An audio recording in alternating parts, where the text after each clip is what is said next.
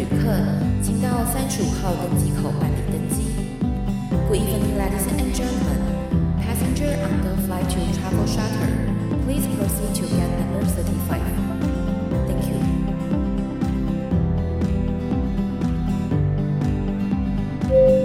各位贵宾，我们即将起飞，请确实扣好系紧您的安全带。谢谢。Ladies and gentlemen, we are ready for takeoff. Please make sure that your seatbelt is fastened. Thank you.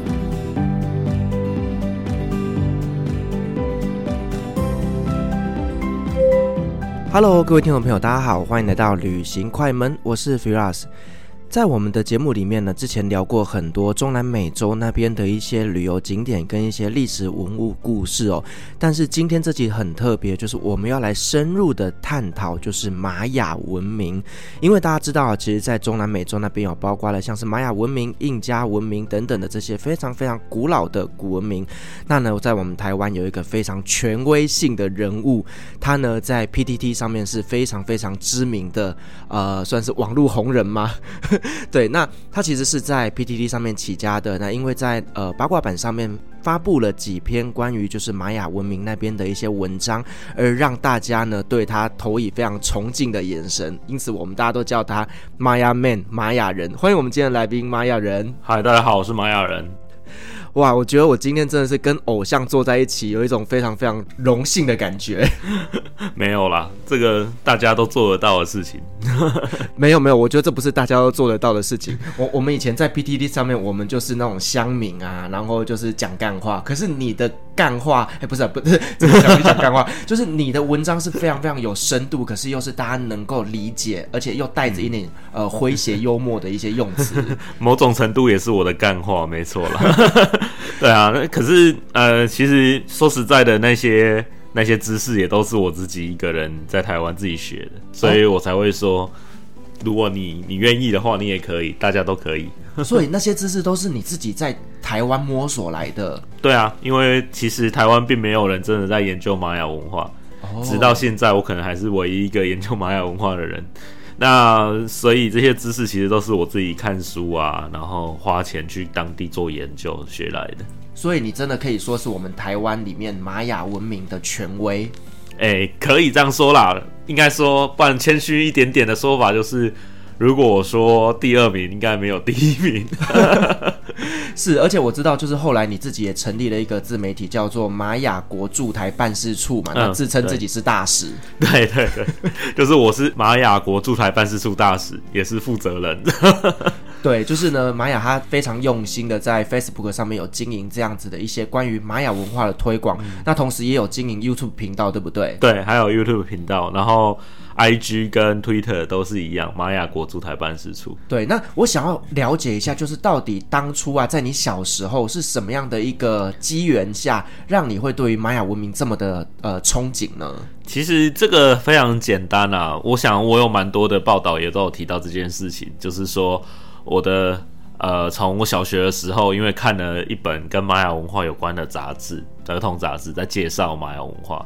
然后我就非常的喜欢这个古文明，所以我就开始慢慢的开始想要研究它，然后就买了很多书来看，然后就开始研究，结果没有想到，竟然就给我挑到一个台湾都没有人研究的东西。对，因为这个真的是台湾非常非常冷门的一个学问。是。对，那你自己在学习过程当中，你是怎么样去得到这些资讯的？其实我觉得现在在台湾，大家不要觉得好像要学一个什么东西很困难，或者一定要找老师。发挥自己的自学力，世界上没有什么样的东西是不能学的。你现在想要学任何一个古文明还是什么东西，你只要连上网络，其实你都一定可以找得到很多的资料。像我这样子十几年的累积，二十几年的累积，然后我也累积了非常多的网络资料，那也累积了很多的论文啊、书籍啊。那你要买书也没有那么困难啊，只是你愿不愿意读英文而已，愿不愿意读原文。只要上亚马逊刷个卡，他马上就寄来台湾给你。你看一看，你也会很容易变专家。哎、欸，我觉得你真的很厉害，因为其实小时候我我对于埃及古文明非常的有兴趣，所以我以前会买很多就是关于法老相关的一些故事书，然后也会去研究这些东西。但是我就是不会到说，哎、欸，把这件事情变成是我长久未来要做的一件事情，我只是把它当成兴趣在经营。是啊，这个我也不知道该怎么说，因为我我自己也是把玛雅文明当成兴趣，但久而久之也是有一些机缘，我然后它就变工作，所以我觉得或许也不能说每个人都能复制啦。但是如果假设你真的想要把它当成一个兴趣经营的话，台湾还有很多的东西没有人研究，可以当兴趣经营的。是，而且我知道，就是你为了要钻研玛雅的文明，你还有到中美洲那边去考古。哎、欸，对，那时候是因为那个二零一三年的时候啦，然后前一年是二零一二嘛，刚好末日预言，所以有一些呃外交部就有邀请一些考古学家来到台湾，然后那时候就刚好我在 PTT 上也算是认识了一个台大人类学系的教授，然后他就说，哎、那他们也要来台大访问啊，然后你们可以交流啊，然后于是我就因为这样子，就是有一个贝里斯的教授就说，那你要不要来贝里斯参加考古学校？然后我就哎、真的第一次踏上中美洲，然后真的去挖玛雅遗迹，然后真的去看那些玛雅的神庙啊，什么建筑物啊，然后就觉得哇，这一切真是很不真实。是，那我想要问一下，就是那你在那边从事考古啊？嗯、那其实我我以前也曾经想过我要去念考古系，但是后来又觉得这有点不太实际。但是考古其实我相信是很多人的一个梦想。那到底实际上考古在做些什么事？其实我觉得考古是一个，我也没有办法定义它在做什么事的，因为它就是一个很纯粹的了解过去的一个学问。我个人觉得啦。然后只是它跟历史不太一样，可能历史你就会，比如说以前在国中、高中考历史的时候，老师就会出很多的文字，然后古文，然后问你说：“好，这个是什么意思？那个是什么意思？那这是谁？那是谁？”那但是考古学家他其实主要依靠的是东西，就是那些物质，所以我们要怎么样去推敲这些物质，然后让这些物质利用我们的解释说出它的故事。那我觉得这个也是一个非常困难的事情。那考古本身，我觉得是蛮累的工作啦，不，它不是一个很浪漫的东西，也不是一个很探险的东西，所以你可能需要一点体力，但是你不需要枪法，你也不需要，你也不需要什么飞檐走壁啊什么的。对，那考古每天的工作就是挖掘啊，要不然就是清理碎片啊，整理这些物件的资讯啊。一些实验室的工作啊，对，那也有一些场呃 survey 就是看探勘的工作，所以它其实工作是蛮多元的。是，所以你刚刚前面有提到，就是去挖石头，然后清理这些古文明。对，所以他的工作就是每天 routine 都在做这些事情吗？没有，那看，因为 depends on 你的问题，就是你想要做什么问题，然后你要根据你的问题去设计你的考古活动。对，不能说我就是看到我就狂挖一波，那不行，那个就是。那就是一个外行人做的事情，是，所以说你们在找这个考古的点啊，通常都是怎么样去判断这个地方会有遗迹？其实说实在的，遗迹是有时候你在地表就可以采集到一些遗物啊，你可以先透过地表调查，然后你也可以透过一些考古学家的经验，那考古学家久了之后，他们看到那边，嗯，大概里面应该有点东西，至少可以看得出来建筑物。因为像我们在中美洲有很多的时候，丛林里面的那种山啊，或者是一些小山丘，其实都是神庙或者是一些建筑物。有时候我们觉得，哎、走在那个玛雅遗址怎么高高低低的，哦，很累这样子。其实我们正在爬过人家屋顶，所以那个这个就是我觉得一般人可能会觉得很困难或者很神奇，但是如果你久在从事这个工作，你至少都会有一些经验。那它也当然也有些线索可以让你觉得哦。大概这边有一些东西。是我记得以前常会看一些就是呃考古的电影啊，他们都会就是拿着两只 L 型的那个铁棍 铁棍有没有？然后好像走着走着突然间打开，就表示这个地方有遗迹。那个那个是电影啊，不过而且就算有的话，那个东西在玛雅也不适用，因为我们玛雅人没有使用那个铁器，也没有使用金属的东西，所以这个这个做法没有办法对石头起作用嘛，所以它没有在玛雅应该没有什么用处。是，所以其实它那个东西是在探测金属的，但是因为玛雅它是属于石器嘛，对啊，对啊，哦，所以果然这个东西在那边没有办法用。但我们会用光达，哦，OK，这个光达在台湾最近也蛮红的，听说光达概念股的股票也是涨蛮多的嘛。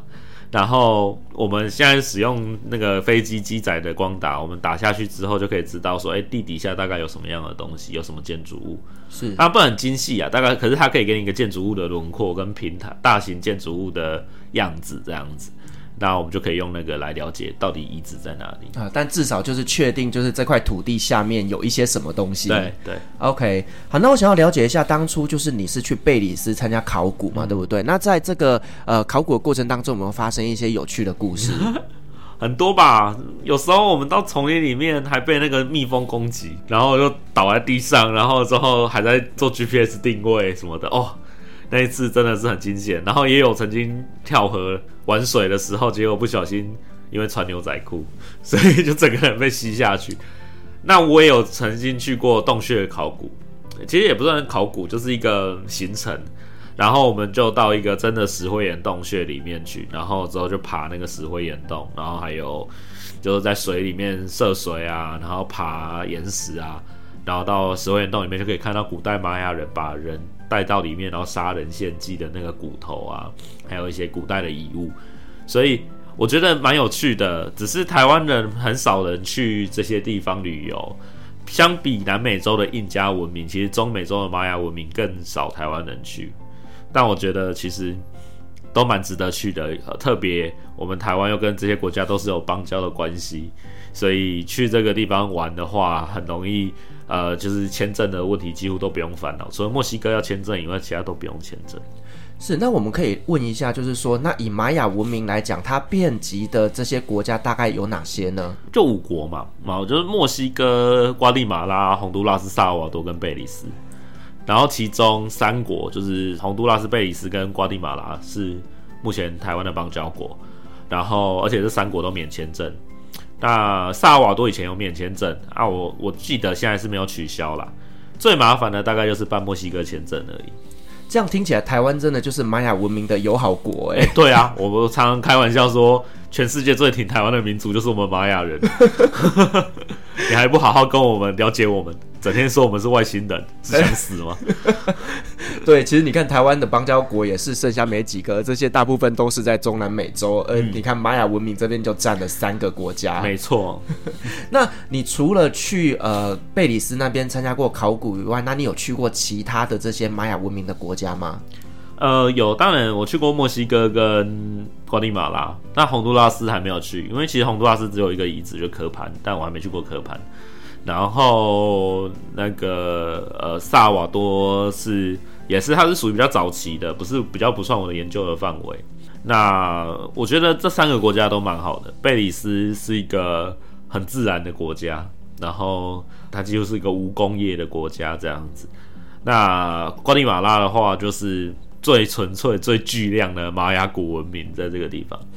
墨西哥就比较现代一点，那你可能会，如果你追求一个舒服的旅游，墨西哥可能是一个比较好的选择，因为它的公共建设啊的品质啊，还有整个对观光区的规划，其实都比较好。像我们在瓜地马拉，几乎就是丛林，然后拉车，然后坐很烂很烂的路，因为那个路几乎都没有，有些都没有柏油。有博友，还有很多都台湾帮帮忙铺的。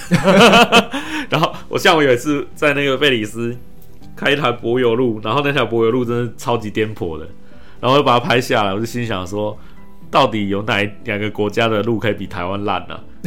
然后结果后来那个车开过去之后，旁边有个牌子，牌子写说这条路是台湾帮忙铺的，就只有台湾可以超越台湾。然后 Made in Taiwan，对，就是 Made in Taiwan 这样子，很像那个以前电影里面。所以如果你要一个比较舒服的旅游的话，大概是这样。然后墨西哥甚至那些旅游景点外面都还会有星巴克可以买，就比较让你符合某些台湾人在对旅游的想象了。是，就是等于是说比较容易一点点的，比较轻松一点点的旅游方式。但、啊啊、如果你是一个常常在做背包客旅游，或者是一个很愿意挑战的人，我觉得贝里斯跟瓜地马拉都是一个很好很好的地方。是，那我想问一下，就是说我们知道玛雅文明其实他们最著名的还是以金字塔为主嘛？对对，那金字塔对于他们这个文明有什么特殊的意义呢？其实说实在的，这个东西有点困难。我曾经写过论文，那这个。对于大家来说，可能就是有很多的说法，就是说哦，什么那个北纬几度线的这些古文明都有金字塔啊什么的。但是我必须说，就是大家可能都忽略了一句台湾名言：“赶快的博港塞乎。”它里面的逻辑是不一样的。对玛雅人来说，呃，神庙是一座山丘，然后它是一个山上的房子。这是一个他们宗教里面的一个概念，就是认为世界上有很多的神圣地景，the sacred landscape。然后这些神圣地景包含了山，那山上会有一个房子是给神住的。可是这种自然的山呢，只能存在于自然，但不存在于城市里面。但他们在城市需要祭祀嘛，所以呢，他们就试图把这种自然的呃 sacred landscape 复制到城市里面。于是他们就用人工的方式盖出了一座山，那座山就是神庙。山上面要有房子，所以就有神庙上面的那个神庙的建筑物，然后之后神像就供奉在那个所谓山上的房子里面。那在马语就叫 Witsnak，对嘛？那所以其实它整个的逻辑跟呃所谓的什么埃及金字塔，无论是在形式上面，或者是呃背后代表的意义上面，都是不一样的。是因为埃及的金字塔，它是用来就是呃存放尸体的，它就是一个墓穴。那可是这样听起来，在玛雅文明里面，它的金字塔是拿来跟祭祀、跟宗教、跟神明是有关系的。是，但是我们也曾经发现过一些墓穴在神庙里面，但这个数目也蛮多的，所以应该说这种这种方式也是一种对于宗教的想象啦，它也是神圣地景的一个部分。是，那你刚刚前面也有提到，就是说我们很多人都会认为说玛雅文明它就是外星人来着。对，那到底是什么原因让我们大家会觉得说玛雅文明是外星人呢？我想应该就是一个遥远的距离，而且对于这个方面没有研究，也没有深切的想要认识它。所以他就笼罩了一个神秘的面纱，所以我在我我现在在台湾的工作，我就是想要把这个神秘的面纱揭开来，告诉大家很多有关于玛雅文明的真相，然后回到古玛雅文明或者是玛雅人自己的说法，而不是一个好像我听说的玛雅人的说法。其实，在台湾现在有很多有一些人，比如说身心灵界啊，会找一些什么玛雅祭司来啊，可是对于研究玛雅或者是玛雅考古学家来说，他们有点类似神棍的感觉，对啊，所以有时候你在台湾可能真的听过什么哦，玛雅人说，可是搞不好那些也不是真的玛雅文明，他们能够代表古代的玛雅文明吗？我想不一定。那我想问一下，就是说，其实我们知道在呃中美洲跟中南美洲那边的两大古文明，一个就是印加文明，一个就是玛雅文明嘛。那这两个文明上面来讲，他们有没有最大差别是什么？其实应该这样说吼，中美洲是一个文化圈，那印加文明在南美洲，所以南美洲它是另外一个文化圈，而且我们现在认为这两个文化圈之间没有交流，或很少很少很少很少的交流，可以几乎忽略这种交流，所以呃，这两个文明本身就有极大极大的不同，包含神。语言、文化本身，然后还有宗教的形式等等，方方面面几乎都是不一样的。那如果我们要比较，其实我们应该把玛雅文明拿去跟这个中美洲的其他文明做比较，例如说阿兹特克文明、图尔特克文明、提奥蒂华干文明，其实我们都可以看到他们在内部交流的痕迹。这样子，对。当然我知道，对台湾人来说，要分清楚印加跟阿兹特克还有玛雅三个在哪里，都已经很困难了。是，大部分人还是会觉得，哎、欸，他们三个可能是兄弟关系。对对，因为真的我们搞不太清楚，只是觉得哦，他们都是在中南美洲，搞不好还会觉得说啊，他们是承先启后的一个时代这样。真的，我我曾经看过一个 YouTube 频道，上面在介绍玛雅国文明，结果我没有想到他竟然说什么玛雅人酪梨吃很多。酪梨吃很多，对，然后一个中国的人叫什么自说自话的总裁，哦哦，我有看过，他大概可能想那一集想要夜配洛黎，然后就什么玛雅人洛黎吃很多，吃很吃了之后人口增加，然后之后就变成阿兹特克人，我想，嗯，是吗？这也差太多，阿兹特克跟玛雅是不一样的人，虽然他们有文化上的交流，这是哪里来的想象？我我觉得台湾人对于考古学还有这些古代。研究都有一些自认为自己很厉害，以为发现历史本文，但实际上很可笑的想法。是，那我想要问一下，就是说呢，刚刚前面提到，就是玛雅文明它是一个以神明为核心的一个文化嘛。那像我小时候啊，我对于玛雅文明的第一个印象，其实是从哆啦 A 梦来的，就是哆啦 A 梦它以前有拍过一部电影叫做《太阳神传说》，嗯，那它其实就是把整个故事背景拉到了中美洲那边的玛雅文化去。对，那对于玛雅那边的一些神明啊，你这边可不可以简单跟我们说一下，他们是崇拜一些什么样的神奇呢？呃。具体来说，我们应该要想想象一件事哦，就玛雅文明是一个呃多神的信仰，所以他们也是一种原始的信仰。那这种原始的信仰很容易出现的就是说，诶，有什么东西就有一个什么样的神。但是我们现在身处的一个环境，跟中国文化还有台湾这样长久以来受到了文化的影响，可能都会把神的世界想象成一个有秩序的世界。这个有秩序的世界是有一个。最高的天神，他负责统御所有的小小的神，每个神各安其职。但是因为我们现在的社会是一个阶层化跟官僚体制的社会，它是一个有中央集权制度的社会，有皇帝，所以才有玉皇大帝这样子。可是玛雅不是一个官僚体制的社会，所以对玛雅人来说，我们不能简单的把一个神想象成他有管理什么样的事情，或者他的职位是什么。因为在古代玛雅可能没有这样的想法，所以他们自然想象这个自然、超自然世界跟神的世界的时候，不会有这样的想法。那他们比较接近的是，神其实是有公平的，有比较封建制度的，就是有上级的神跟下级的神。但这些神他们彼此之间可能有统治不同的王国。然后呢，这些神呢，他们都具有神性，就是一种神圣的物质跟法力。你拥有这种神性的时候，你就是神。所以这些神他们可能有不同掌管的东西，呃，而且他们可能会掌管类似重叠。例如说，这个神掌管太阳，另外一个神也可能掌管太阳这样子。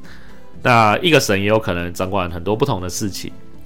那这个就是一个古代玛雅的一种社会环境，然后影响了他们的宗教。那如果你要说太阳的话，我们可能会讲 Kinich Ahau。Kinich 阿浩就是太阳神，Kinich 是太阳，阿号就是国王。那还有例如说 Excel 就是月亮神。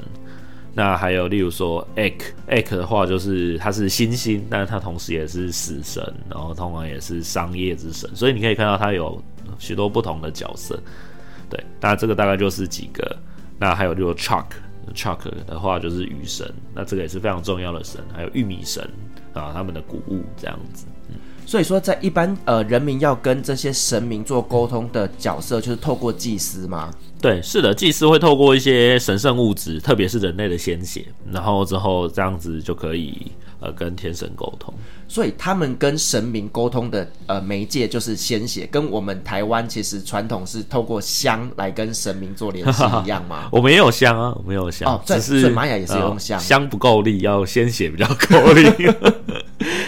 所以这个就跟玛雅文明那边有一些献祭的一些传统是有相关联的。当然，就是献祭本身的目的就是为了创造人跟神之间的连接，所以他们会挖出人的心脏，会取人的鲜血，甚至用自己的鲜血来血祭，因为这些东西都是心脏啊、鲜血啊，这些都是我们叫做库户，就是神圣物质的一种东西。所以这件事情在他们眼中是合理、是正常的。对啊，当然。整个中美洲都是这样子想，OK，所以整个中美洲都有血祭的传统。我我曾经看过一个传说，就是呢，在呃玛雅文明那边，他们以前会去比赛一些可能球赛，然后呢，他们是赢的人被献祭，而不是输的被献祭。这个真的是有点颠覆我的一个想象。哦，对啊，当然，这个可是这个说法哦，我们必须知道。其实玛雅的球赛并没有用文字的方式被书写下来，所以我们不知道规则。我们现在都是用图案去做桥推桥，还有文物。那我们现在认为有两种说法，一个就是像你说的赢的被献祭，但是这样谁要赢？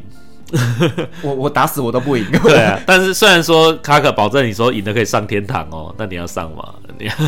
你觉得我可能还是在人间好了，对吧？那有人认为就是输的被献祭。对，但这个就还目前还没有确切的答案呢。嗯，是，其实这个听起来就有点像是在罗马那边的斗士，有没有？嗯、就是真的是上场去拼个你死我活。嗯、对，所以在这场比赛当中，一定有一方会被献祭。对，我们可以这样说。哇，听起来我 我觉得谁要去比赛啊？但是这个东西也是我们目前的推论哦，因为我们是看到球场外面它有一些图案，有骷髅头，然后也有人的鲜血被喷出喷出来这样子，所以我们推敲应该是被献祭。是。我曾经有听过一个传说，就是说玛雅人其实是商朝人的后代，这是真的吗？他们之间有真的有什么血缘关系？当然没有啊！如果你把时间排出来的时候，商朝人的时代还没有玛雅人呢。哦，所以为什么会有这样子的说法？这个大概就是一些好事者啦，而且他们主要原因是因为我们有一个学术问题要解决，那个学术问题叫做。因为阿兹特克人跟玛雅的有些文物，跟中国的古代、商代的文物，还有比如说夏代啊、周代的文物有点类似。那我们要怎么解释这个类似性？那如果你没有经过脑袋思考，很简单的说法，最直观的说法就是，呃，哦，我们觉得这两者之间有直接传播的关系，就是商朝人到那边变玛雅文明这样子。那这个就很好笑啊，因为这个实际上。就是很直观，没有经过脑袋，但是通常拿这种说法人都觉得他自己发现了历史本文。对，那可是呃，我们现在这个学术的公案呢，主要是台湾的一个过世的考古学家叫张光直他提出来的。那这个张光直的说法就是，他认为因为古代的时候，呃，这个所谓的印第安人或者美洲原住民，其实是从这个呃亚洲的猎人。然后移过去，但是大家知道这个尺度是一两万年前、两三万年前的事情，是非常久远以前的事。这些猎人呢，因为他们在亚洲是属于一种那个呃所谓的巫术信仰，带着这种巫术信仰的亚洲猎人到美洲，不会忽然变成另外一种信仰嘛？是，他们就拿着他们这个巫术信仰继续发展。那后来路桥也融化了，所以亚洲这边也发展出不同的文明，然后经过了。大概几千年、几万年，终于发展成商朝。然后这边玛雅也是，哎，在经过了一万年，终于发展出了奥美克，终于发展出了玛雅。在所以在这同样的基础之下，他们就发展出两个不同的东西，但是不是直接传播，但是因为他们都有同样的基础，所以他们发展出来的东西就有相似性。哦，就像你说的，他们这些猎人，他们是巫术的一个民族，然后来到了中美洲，反而最后变成是萨满的这样子一个，也是类似。哎、欸，其实这两个东西蛮类似的。对对对，所以呃，我不会用民族跟萨满还有巫术去盖瓜这些事情，就是说，因为其实巫术跟萨满有时候是没有那么分得那么开。然后另外一件事情是，这时候这些猎人可以被称为民族吗？恐怕在考古学上。我们现在还不能把这些人都称为什么民族，什么民族，他们就是一群人。我们可以用人群的方式来理解他们。我们可以称他们为游牧民族。他们也不是游牧啊，是他们也开始有一些简单的收集，然后开始发展农业。所以我我会用人群来描述这件事情啊。那他们就是一群人的移动这样子。是，那我们也知道，就是说，其实玛雅文明他们有发展出属于他们自己独一无二的一个天文历法，就有一点点像是我们在中国的就是天干地支的类似的概念。那我们可不可以简单的来稍微说明一下，就是在玛雅文明那边他们的一些天文历法呢？可以啊，玛雅文明的话，主要就是三种为主啦，哈，啊，一种就是呃哈布历，那另外一种就是卓尔金历，第三种就是长纪年历。那前两种呢，是比较像是我们大家心里面可能知道的历法。那哈布历的话，就是一种三百六十五天的历法，总共把它分成十八个月，一个月二十天，然后最后再加上呃不吉祥的五天，就是那种要过新年的概念啊。最近刚好 我们在录音的时候也在过新年，然后呢，呃，另外一种叫做卓尔金历，它是一种没有根据任何天体运行的一种，我们叫做神圣历法。那这种神圣的宗教性的历法呢，它是有点类似天干地支的结构，就是十三个数字配上二十个符号，然后交替形成两百六十种不同的组合，所以它一轮就是两百六十天。那玛雅人会把这两种历法，就是哈布历三百六十五天的，再跟呃两百六十天的这个历法呢，再做排列组合，那就会形成五十二年为一个循环的一种历法系统。但是这种五十二年的历法系统呢，最后就还是会产生混淆，因为你可能在第一个五十二年记下了某件事情，可是到了第二个五十二年，你会经过同样的一个符号嘛？那你这时候就要辨别到底是第一个五十二年，还是第二个五十二年，还是第三个五十二年，还是第四个五十二年呢？那因此呢，玛雅人就采用了暴力破解的方法，就他把起始点设在西元前三千一百一十四年的八月十一号这一天，那是一个非常久远的过去，玛雅人甚至自己也不知道自己在哪里的时代。然后呢，结束的时间点呢是二零一二年十二月二十一号，也就是谣言的世界末日。那世界末日的源头就是来自长纪年历。这样子五千多年的时间呢，每一天就是有一组数字，然后他就是采取一天一天累加，很像在当兵数馒头这样子，一天一天加，一天一天加，然后之后加到二零一二年的时候就会终止。那这样子就是三种玛雅的历法。所以他们的认知是到二零一二年，就是世界是会末日，所以他们在史书上面是真的有明文记载着吗？哦，当然没有。那么我们其实不认为玛雅人会觉得有世界末日。玛雅人的那个呃长纪年历的结束不代表世界末日，就好像我们今天录音的时间是十二月三十一号，你今天晚上会去跨年吗？呃，我在家跨年。好，你在家跨年对不对？至少大家都会去跨年吧？很多人都各地都有跨年晚会啊。难道说你在立法周期三百六十五天的立法周期结束的时候，你很担心每年的十二月三十一号你都要担心一次世界末日吗？当然不会啊。所以一个立法周期的结束不代表一个末日的到来。那如果我们回到古代玛雅的话，我们会看到一个很有趣的现象，就是只有一个玛雅文献提到十二月三十一号那天会怎样。可是那个文献怎么写呢？那个石碑就这样写，就是十二月三十一号那天会。哦呃，一下石碑就断了，然后就呃，可是呢，我们后来发现一件事，玛雅人他们是一种循环式的时间观，所以我们可以从前面的文献去推断后面这个文献会发生什么事。他们习惯写现代我做了一件事情，过去同一个时间点我的祖先也做了一件这样的事情，所以我有正当性，而未来我的子孙也会做同样的事。我们果然在那里面有找到。那个国王叫做乌龟圣鸟王，乌龟圣鸟王他盖了好了一间三温暖浴室，然后他开幕了。这时候九 support 之神降临这个仪式。接下来呢，在创世的那一天，也就是长纪年历的第一天，他的那是神话般的那些祖先们呢，也盖好了一间三温暖的浴室。九 support 之神降临，然后人就从这浴室里面走出来。所以，因此我们推断呢，二零一二年就是长纪年历周期结束的这一天呢，就会发生一件事，就是一间三温暖浴室会开幕。所以，如果大家很担心的话，可以回到那一天，请大家帮忙开一间三温暖浴室，或者乌龟圣鸟王会很欣慰。所以，照你这样的说法，其实他们所有的这样子立法，其实他们就是每一个时代的结束，重新这同一天都会发生同样的事情。呃，应该说他们会利用这样的方式来创造正当性哦，仪式感，对，仪式感，它是一种仪式感，就好像你都会去看 FB 跟你讲说你去年的今天在干嘛哦，回顾一下，对啊，你每年可能都会觉得哦，像那我每年的这一天都要做一件怎样的事情？是，那以玛雅文明来讲，它整个辉煌的时间大概是多久？哦，其实很短，而且没有大家想象那么古老。它的开，我们说古典期是玛雅文化最兴盛的时期。那两百五十年开始，那两百五十年是什么概念呢？就是如果我们用中国的王朝来说，就是魏晋南北朝，然后一直到八百年，就是唐朝，就是这么短的一个时间点的。所以大概五百多年而已。对，没错。哇，那为什么它会在大概八百年的时候这样整个走向没落呢？这是个好问题，我们目前现在还在研究，但我们现在认为大概就是气候的因素，加上他们自己内部的战争，还有他们神权统治的威信的崩溃，然后还有各种社会组织的转型与改变，碰上了连续而且大规模的干旱。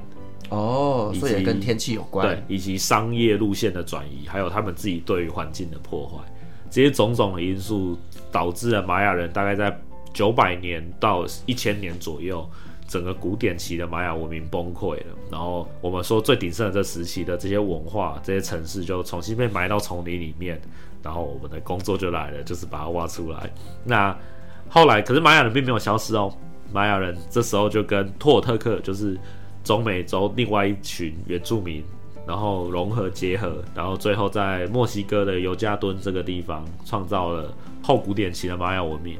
因为最有名的就是大家可能旅游都会去的奇琴伊扎城，然后诶、欸，这个里面就有羽蛇神金字塔，每年春分秋分的时候都超级多人会去看的。是你讲到这个羽蛇神，其实它真的是等于是玛雅文明的一个代表性的标志。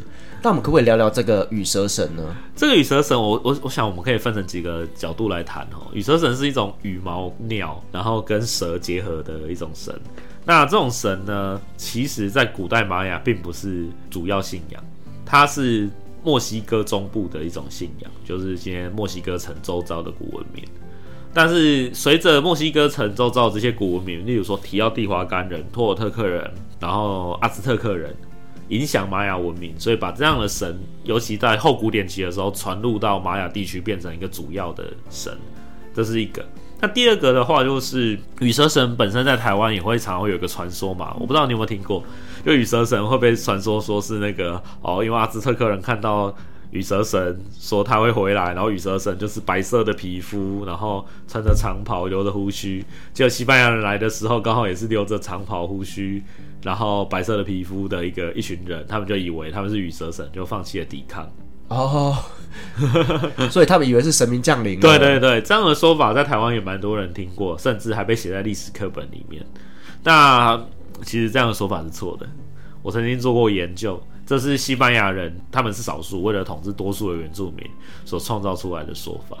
然后他们把羽蛇神这样的形象跟 Cortes 就是征服者结合在一起，然后宣称：“哎，我统治你们是很正当的，而且你们的祖先就是因为这样的原因，所以你们要抵抗，你们也不要抵抗哦。”什么？就等于是将自己的统治把它神权化，就有点像是以前在啊、呃、埃及那边，他就是法老会觉得自己是神明的代言人，对，他来统治这一块土地，所以他是拥有合法性的。对，可以这样说啦，就是一个西班牙版的近代化的做法。嗯，是。没有，我知道，其实哦，你之前呃也有在带一些呃中美洲那边的考古旅游行程，对不对？对啊，没错。那你通常会安排什么样的行程呢？哦，这个要说要很久，这个我们可以讲很久很久。它就是 depends on 你的想法跟你要去的国家，每个国家其实都可以排出很多的行程。我今年三月的时候才带了一团人去，然后呃去年三月对不起啊，去年三月才带了一团人去，然后就逃回来了。哦，刚好遇到疫情，对，刚好就遇到疫情就逃回来。对，所以嗯，这个或许我们可以先从。呃，瓜地马拉或者是墨西哥啊，这些国家开始先说起。那瓜地马拉的话，我觉得其实它是一个非常重要，如果你要了解玛雅文明的一个地方。可是我发现台湾的旅行业跟固定的旅行团啊，几乎不会去瓜地马拉，或者是只是带你去过个水这样子。那像是蒂卡尔这种非常著名的玛雅遗址，它是目前可以观光出土里面最容易到达的，而且是超级大型的玛雅城邦。古典玛雅最强的城邦就是蒂卡尔了。那这个蒂卡尔几乎都没有排过。那另外一个就是瓜地马拉本身，它自己也有一些自然旅游的行程，例如说你可以在丛林里面看呃一些动物啊等等的。所以我觉得这边的话，其实都可以再排进来。然后，如果大家在疫情结束之后有需求的话，就是或者想要去，也可以去安排一下自助旅行。那大部分的人都会集中在两个点呢为主啦，一个就是他们的首都瓜地马拉市，那另外一个就是 Forest，。那瓜地马拉市的话，就是有美国可以转机的班机会直接到，然后到了之后，其实就可以参观，例如说安提瓜古城，它就是一个比较。呃，这个呃殖民时期的一个城市，那周围有一些遗址啊，例如说瓜地马拉市本身就有玛雅遗址，那城市就建在一个古代玛雅城市的上面，只是呃这个古代玛雅城市几乎被破坏掉了，被现在的瓜地马拉市。那还有瓜地马拉市本身有很多博物馆，然后瓜地马拉市各地的文物有些都会放到这个波波布博物馆里面去。那你也可以看到很多古代的，就是一些玛雅的村庄跟玛雅人的生活。我觉得瓜地马拉市这边也是蛮不错的，只是要注意一下治安，因为瓜地马拉市的治安不是很好。是。那另外一个就是 Flores，那 Flores 的话的做法有两个，一个是可以从瓜地马拉市呃拉车，直接拉到那个地方，大概八个小时。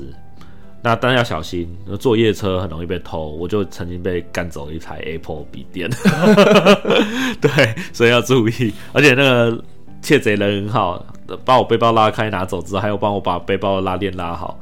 我下车才发现这件事情，很有礼貌，很有礼貌，非常有礼貌的一个贼。那另外一个就是坐飞机，那飞机的话就是一个呃三排椅的飞机，所以它大概就坐二十个人的小飞机。转弯的时候，你就会感受到 G 力，所以所以也是也是可以。当然，那飞机很快，飞机大概一个小时就可以到了。那 Forest 本身是一个古代玛雅城市，它是在湖中间的一个小岛，它是非常晚期才被西班牙人征服的城市。多晚呢？直接讲数字没有概念，就是一四九二年的时候，哥伦布才到新大陆，这个城邦一六九七年的时候才被征服。哦，那其实很近哎。对，一六九七年大概就是两百年后才被西班牙军队征服。是，对，所以其实它也是中美洲所有原住民里面沉醉久的。那后来它就变成 Petén 这个省的省会，那里面就有机场，然后附近也有百货公司。是非常少数可以在那边至少有很多旅馆可以住的，也有一些高级旅馆可以住这样子。那你从那边出发，你就可以买很多的行程，然后可以去蒂卡尔，可以去雅什卡，可以去呃 Washington 附近有非常非常多的遗址可以去看，而且也有很丰富的夜生活。所以我觉得如果要去的话，可以去 Forest。是，所以这个是属于如果我自己想要安排行程的话，那我可以把这些城市规划进去。但是你自己本身也有在带这样子的团，对不对？对对。OK，所以说如果说等疫情过后这边旅游复苏，我们应该也有机会邀请你来带我们一起去中南美洲。当然没问题啊，我们可以去很多的地方。呃，我们可以从贝里斯进去，我们也可以从墨西哥进去。而且我相信听你在解说玛雅文明的这些故事，一定会非常精彩。有啊，我那时候去的时候。当地的导游就是说，哎、那有台湾人，然后就要讲这样子。啊，因为我们这一团本来在台湾的主打就是我会去现场解说，所以后来那个导游是帮我们带一个当地的路线这样子。那后来台湾这边就说不用，你就交给他讲就好了。然后他们本来一开始还不相信我，我就说好吧，那就来出个大局好了。我就说那我们带他去博物馆吧，我们就去当地的遗址的博物馆。然后我就开始解读玛雅石碑，然后导游就吓烂，就说：“为什么会有个台湾人去那地方可以读出石碑上的古代文字，连他自己都不会的东西？”真的，你让导游瞬间失业。对，然后导游就吓烂，就哦好。所以你是真的看得懂玛雅文字吗？嗯，对啊。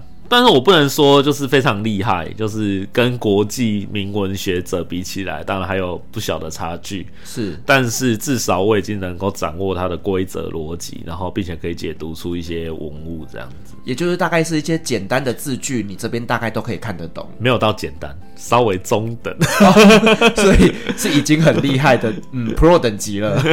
没有到 Pro 啦，对，但是就是一个呃，我觉得在至少我现在在台湾应该没有人可以赢我。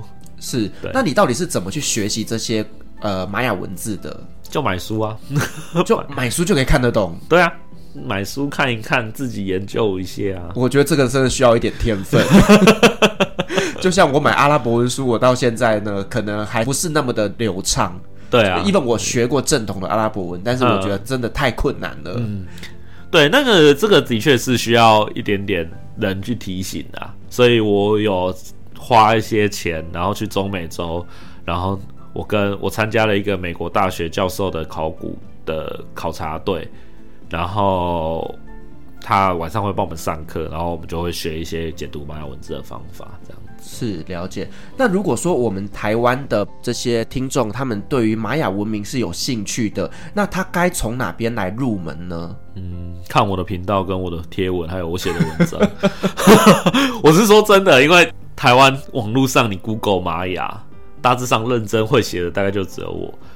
那微乎其微的会写出一些有参考价值的东西，然后其他大部分可能很多都是抄我的。我曾经在很多内容农场里面看到了很多似曾相识的文句，就发现这是我写的吧。然后，然后也也还有一个是那个呃一些国外的网站啊，就大概只能从这些方式。是，所以说玛雅人他的一些相关的网站呐、或者是他的 YouTube 频道，我都会把它贴在就是我们的资讯栏上。那如果说各位你对于玛雅文明是有兴趣的话呢，可以到他那边去稍微了解一下。好好，那我们今天很高兴邀请到玛雅来跟我们分享了玛雅文明哦，但是呢，千万不要以为这样就结束了，我们还有更精彩的内容，下一集要跟大家分享呢玛雅的七大传说，我真的迫不及待准备要来听故事了。好，OK，那我们谢谢玛雅今天的分享，同时也谢谢我们今天所有听众的陪伴哦。如果您喜欢我们的节目的话呢，别忘记给我们五星好评加分享哦。同时呢，我们在 FB 设有旅行快门候机室的社团，如果针对今天的节目内容，你有一些想要跟我们分享回馈的，也欢迎在上面为我们做互动哦。所有的留言都是我亲自回复的。旅行快门，我们下集再见，拜拜，拜拜。各位贵宾，我们的班机已经抵达，感谢您今天的搭乘。旅行快门每周三、周五与您在空中相会，祝您有个美好的夜晚，晚安。